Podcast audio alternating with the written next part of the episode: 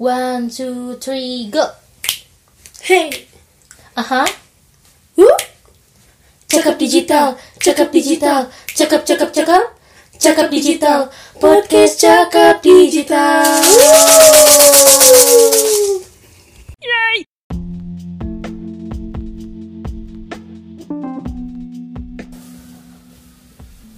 Hai, Aku Mary. aku Lisna, balik lagi di podcast Cakap Digital. Wah apa nih? Digital digital. Emang kita mau bahas apa sih Li sekarang? Jadi, podcast kita kali ini bakalan ngebahas masalah digitalisasi atau lebih tepatnya sih sosial media yang emang udah jadi hal yang paling penting buat kita sekarang. Kayak kebiasaan apa aja sih yang udah kita rasain ketika sosial media ini hadir? Bener banget sih Lis. Karena kan dengan teknologi yang ada sekarang kayak sosial media ini udah jadi teknologi yang paling banyak dipakai sama semua orang karena yaitu kemudahan aksesnya. Kayak segala hal kamu bisa temuin di sana gitu kan. Bener banget, Mer. Tapi sebenarnya sosial media menurut kamu itu apa sih? Menurut aku ya Lis, sosial media itu platform yang kamu tuh bisa eksplor apa pun yang kamu mau gitu. Kamu mau cari tentang artis, tentang masak, musik, bebas deh, tergantung interest kita gitu kan. Nah, sosmed juga udah jadi wadah orang-orang untuk terhubung satu sama lain, tapi nggak mengenal waktu dan jarak karena ya lagi-lagi kemudahan aksesnya. Aku juga setuju banget. Tapi ini juga ada nih pandangan aku gitu ya. Hmm. Ya emang sosial media ini buat sekarang udah jadi komunikasi publik yang tadi gampang diakses karena ya emang terbuka gitu buat semua orang dan emang pada akhirnya ketika tu, ketika sosial media ini diciptakan tujuannya ya tadi untuk mempermudah terutama dalam hal komunikasi. Tapi sayangnya eh, seiring berjalannya waktu, tujuan itu juga apa ya semakin berubah dan melenceng karena tadi eh, banyak hal negatif yang pada akhirnya hadir. Itu terjadi ya karena manusianya sendiri sebagai pengguna udah gak bisa mengontrol eh, apa yang dia butuhin atau apa yang dia mau cari di sosial media yang pada akhirnya ya cuman ketergantungan terhadap sosial media tapi nggak dapat apa eh, dampak neg- dampak positifnya gitu dari sosial media. Nah makanya aku juga pernah nih beberapa kali ngedengar tentang teori postmodernisasi. Jujur baru dengar sekarang sih, apa itu? Coba jelasin dulu. Nah, jadi eh, ini sebagai pendapat aku aja gitu ya, bahwa teori postmodernisasi ini tuh sebagai respon terhadap eh, modernisasi yang emang terjadi atau yang kita rasain sekarang. Dan emang isi dari teori ini tuh banyak eh, apa ya dominan kritik terhadap hal-hal yang ada kayak misalkan teknologi dan yang lainnya. Dan aku juga memandang bahwa teori itu tuh eh, mengatakan bahwa semua yang modern itu tuh belum tentu baik atau bahkan mungkin buruk karena ya emang banyak hal yang melenceng pada akhirnya misalnya kayak masalah belanja online deh Hmm, kalau belanja online itu aku relate banget, Lis. Karena belakangan ini aku merasa udah menjadi seseorang yang makin konsum konsumtif gitu. Nah, kenapa kayak gitu aku bilang? Karena eh, kamu punya TikTok nggak? punya banget Nah, sama aku juga. Nah, baru-baru ini kan TikTok itu ngeluarin fitur ya namanya TikTok Shop dan juga di FYP tuh pasti berseliweran nih racun-racun barang-barang gitu kan, terutama entah skincare lah atau barang lucu lah. Nah, aku tuh jadi tergoda untuk beli padahal aku tuh nggak terlalu butuh gitu barang itu. bener banget aku baru kemarin banget ngerasain hal itu jadi kemarin ini tuh aku beli botol minum 2 liter tahu kan? Yang Hmm, lucu udah itu. iya bener padahal sebenarnya aku nggak butuh ya buat apa mahasiswa juga. Aku jarang ke kampus dan kalaupun ke kampus kayaknya nggak perlu bawa botol minum 2 liter juga nggak sih? Tapi kan kayak kayaknya lucu deh kalau aku beli. Jadi ya udahlah beli aja. Kapan lagi gitu? Padahal kalau misalkan dipikir lagi gitu pemasukan aku ya nggak sebanyak itu buat beli banyak barang dan ini juga yang mungkin bikin aku kurang suka dari sosial media karena jadinya orang itu udah nggak inget lagi nih sama pemasukan atau uang bulanannya berapa yang pada akhirnya bisa aja mungkin karena pengeluarannya banyak uang bulanannya cepat habis. Tapi eh, karena aku juga ngerasain gimana rasanya jadi konsumtif dan nggak pernah mikirin kayak pemasukan dan pengeluaran berapa aku juga aku juga jadi mikir gitu gimana ya caranya supaya aku itu bisa terhindar dari si perilaku konsumtif tadi. Itu aku butuhin banget sih. Pasti teman-teman yang dengar juga butuh banget nih sebagai manusia-manusia konsumtif. Ya semoga emang bisa membantu ya. Tapi ini tips dari aku dan semoga aku juga bisa menjalankannya gitu. Ya itu penting banget buat kita itu paham dan tahu pemasukan itu berapa dan pengeluaran yang emang mau kita keluarin buat kebutuhan itu berapa. Jadi kita tuh harus punya nih list uh, kebutuhan pokok apa aja yang emang wajib gitu buat dipenuhi dulu. Kayak aku sebagai anak kos ya emang harus misalkan buat bayar kos atau misalkan buat makan atau buat ngeprint dan yang lainnya. Jadi ketika kita udah punya list, kita tuh tahu emang mana dulu sih yang harus diprioritasin buat uh, apa ya buat pengeluaran kita dan dan ini juga maksudnya kalau emang pada akhirnya ada sisa dari pemasukan kita ya boleh gitu. Boleh banget bahkan beli yang kita pengen. Kak jadi ketika kita pu tahu gitu ada skala prioritas kita juga punya to do list apa aja yang harus dibeli dan yang wajib buat dipenuhin. Jadi yang namanya tadi tuh sifat konsumtif gara-gara sosial media itu nggak akan ada lagi mer.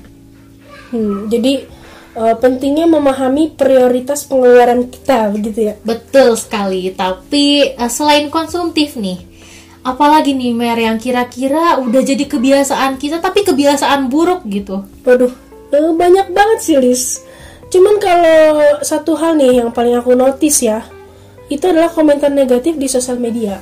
Karena belakangan ini nih orang-orang tuh jadi gampang banget untuk ngeluarin pendapat tentang seseorang tapi itu bukan urusan kita gitu. Sering gak sih kamu nemuin kasus kayak gitu? Sering sering sering banget kayaknya ya. Bahkan mungkin kita juga bahkan kamu nih sering dengar atau yang lagi dengar sekarang juga sering nih uh, ngedengar bahwa netizen Indonesia itu dicap buruk sama media luar ya kan? Uh, karena ya tadi komentar-komentar yang sering atau bahkan cepat banget ngejudge orang lain bahkan itu nggak tahu benar atau enggak atau mungkin kita tuh terlalu kayak masuk gitu ke dalam hidup orang lain dan ngurusin hidupnya mereka padahal hidup kita juga belum tentu benar kan? Dan uh, aku juga sering dengar bahwa sosial media itu pisau bermata dua yaitu baik di satu sisi dan buruk di sisi lainnya. Dan apa ya ketika kita misalkan melontarkan komentar negatif atau kalimat-kalimat buruk ada dua hal yang aku lihat bakal terjadi sama orang yang kena judge itu ya yang pertama dia bisa jadi stres hmm. atau bahkan down atau bahkan mungkin kita juga sering dengar gitu banyak apa artis atau public figure yang bunuh diri karena komentar-komentar negatif dari netizen pernah, kan. pernah dengar pernah dengar. Nah atau dampak yang kedua yaitu mereka bisa aja kayak happy seneng karena mereka bisa jadi terkenal dan ya memberikan panggung gitu buat mereka menjadi populer. Dan pada akhirnya dua dampak itu dampak buruk kan. Jadi komentar negatif itu sebetulnya pada akhirnya nggak akan mendapatkan apa ya dampak baik sedikit pun ke kita ataupun ke orang yang kita judge gitu. Nah, ngomong-ngomong soal nega, uh, komentar negatif, gimana sih caranya kamu uh, sebagai misalkan sebagai pengguna sosial media ya Mer supaya terhindar dari komentar buruk atau gimana caranya supaya kita juga nggak berkomentar buruk terhadap orang lain gitu? Ya sebenarnya sebagai netizen yang budiman. Budiman banget gak tuh? kita tuh harus paham sih sebenarnya kalau influencer atau apa pun yang kita sebut dengan public figure gitu ya mereka itu juga sosok manusia yang sama seperti kita. Kita sering lupa yang juga mereka punya kesalahan. Tapi bedanya kita itu gak diekspos aja gitu di media sosial. Dan ya public figure itu nggak bertugas untuk memenuhi ekspektasi kita sebagai netizen karena balik lagi mereka adalah manusia dan manusia tidak ada yang sempurna, sempurna. Nah, kalau cara buat terhindar dari komentar buruk yang mungkin terfikirkan sekarang adalah pikir ulang gitu. Apa yang mau kita bagikan di media sosial? Jangan sampai menimbulkan huru hara atau negatif vibes gitu seperti yang sudah sudah viral di Twitter atau Instagram belakangan ini lah ya ikutin banget ya Mer ngikutin banget sebagai netizen yang up to date gitu kan nah kalau menurut aku ya itu apa, apa yang dikatakan Mary bisa jadi opsi nih buat kita tadi supaya nggak berkomentar buruk atau terhindar dari komentar buruk. Nah, aku juga punya nih pendapat bahwa ya kita sebagai netizen memang kita ini sebagai penikmat tapi kita juga gak boleh nih jadi hakim buat orang lain karena ya balik lagi yang ada di sosial media itu ya pasti beda lah sama di dunia di dunia nyatanya kayak gimana apa yang mereka tampilkan belum tentu itu tuh bukan 100% hidupnya dia. Jadi kayak nggak apa ya nggak ada hak buat kita jadi hakim buat orang lain sekalipun misalkan dia uh, misalkan salah tapi bukan berarti kita cepat gitu ngejudge mereka. Dan sebaliknya uh, sebagai public figure juga penting banget nih buat jaga privasi dia. Harus tahu mana yang emang cocok buat konsumsi publik mana yang enggak gitu Iya, ya, setuju banget sih Lis. Tapi ya dua kebiasaan itu menurut aku dampak dari kita lost waktu atau lupa waktu kalau main sosial media. Kayak kamu misalnya aku mau tanya sehari kamu bisin berapa jam nih untuk scroll sosial media? Kayaknya setengah hari ada sih Mer. Sama sih sejujurnya ya. Kalau dihitung-hitung kayaknya itu menghabiskan setengah hari nih. Nah karena lamanya main sosial media ini nih lama juga waktu kita buat mikirin orang lain atau ngelihat hal yang sebetulnya hmm, nggak mm, penting-penting banget untuk kita konsumsi selama itu gitu. Iya bener karena emang semakin ke sini interaksi kita sama sosial media semakin intens kan. Apalagi sekarang kayaknya serba digital jadi ya tadi. Tapi emang sebetulnya kalau misalkan kita kilas balik eh, sosial media ini kan dilahirkan emang tujuannya baik dan sosial media itu kan sebetulnya baik juga tapi karena distraksi di sosial media itu banyak banget dan apa yang lewat di FYP juga kan gak bisa kita kontrol. Dan yang pada akhirnya ya kita cuma dapat apa ya hal-hal buruknya aja gitu. Nah itu dia. Makanya penting banget buat kita buat bikin batasan waktu buat main sosial media. Karena itu satu kebiasaan yang berdampak buat ngehindarin dua kebiasaan buruk yang tadi itu. Nah, tapi dam apa ya banyak dampak buruk juga bukan berarti kita nggak boleh pakai teknologi atau sosial media sama sekali. Karena ya nggak munafik juga gitu. Untuk zaman sekarang butuh dong. butuh banget lah. Kayak asal galanya apa apa sosial media gitu. Tinggal kita atur aja nih gimana caranya supaya hal-hal baik aja hal, -hal positif aja yang datang ke diri kita. Karena jadi harus tahu penggunaan sosial media yang baik itu kayak gimana sih? Betul uh, ibaratnya kita menciptakan lingkungan sosial media kita sendiri yang positif gitu yang ter termotivasi yang memberikan motivasi. Iya bener banget. Karena sosial media juga banyak hal positifnya dong. Pasti. Kayak misalkan menambah relasi. Karena kan ya emang gak terbatas kita mungkin bisa kenal sama orang luar negeri orang Korea atau orang Rusia bahkan.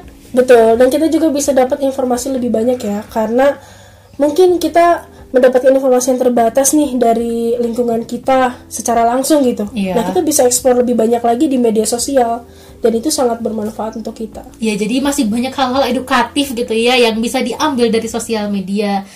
Nah, jadi emang penting banget sih buat mengubah kebiasaan-kebiasaan tadi, kebiasaan yang buruk atau toksik mungkin buat zaman sekarang uh, ketika kita bermedia sosial dengan diganti menjadi kebiasaan baik dengan dengan memanfaatkan sosial media sebaik mungkin yang tadi kita bisa mencari banyak hal lah dari relasi, edukasi, mungkin berita-berita penting yang emang harus kita tahu tentang dunia luar gitu kan. Betul. Dah, memanfaatkan media sosial sebaik mungkin itu disebut cakap digital. Nah, supaya cakap digital itu tercapai, dengan bukti kebiasaan baik kita dalam bermedsos. Iya, cakap digital itu bisa tercapai dengan apa ya, pembuktian dengan kebiasaan-kebiasaan baik kita gitu ya dalam bermedia sosial. Betul. Jadi stop toxic, mari kita asik.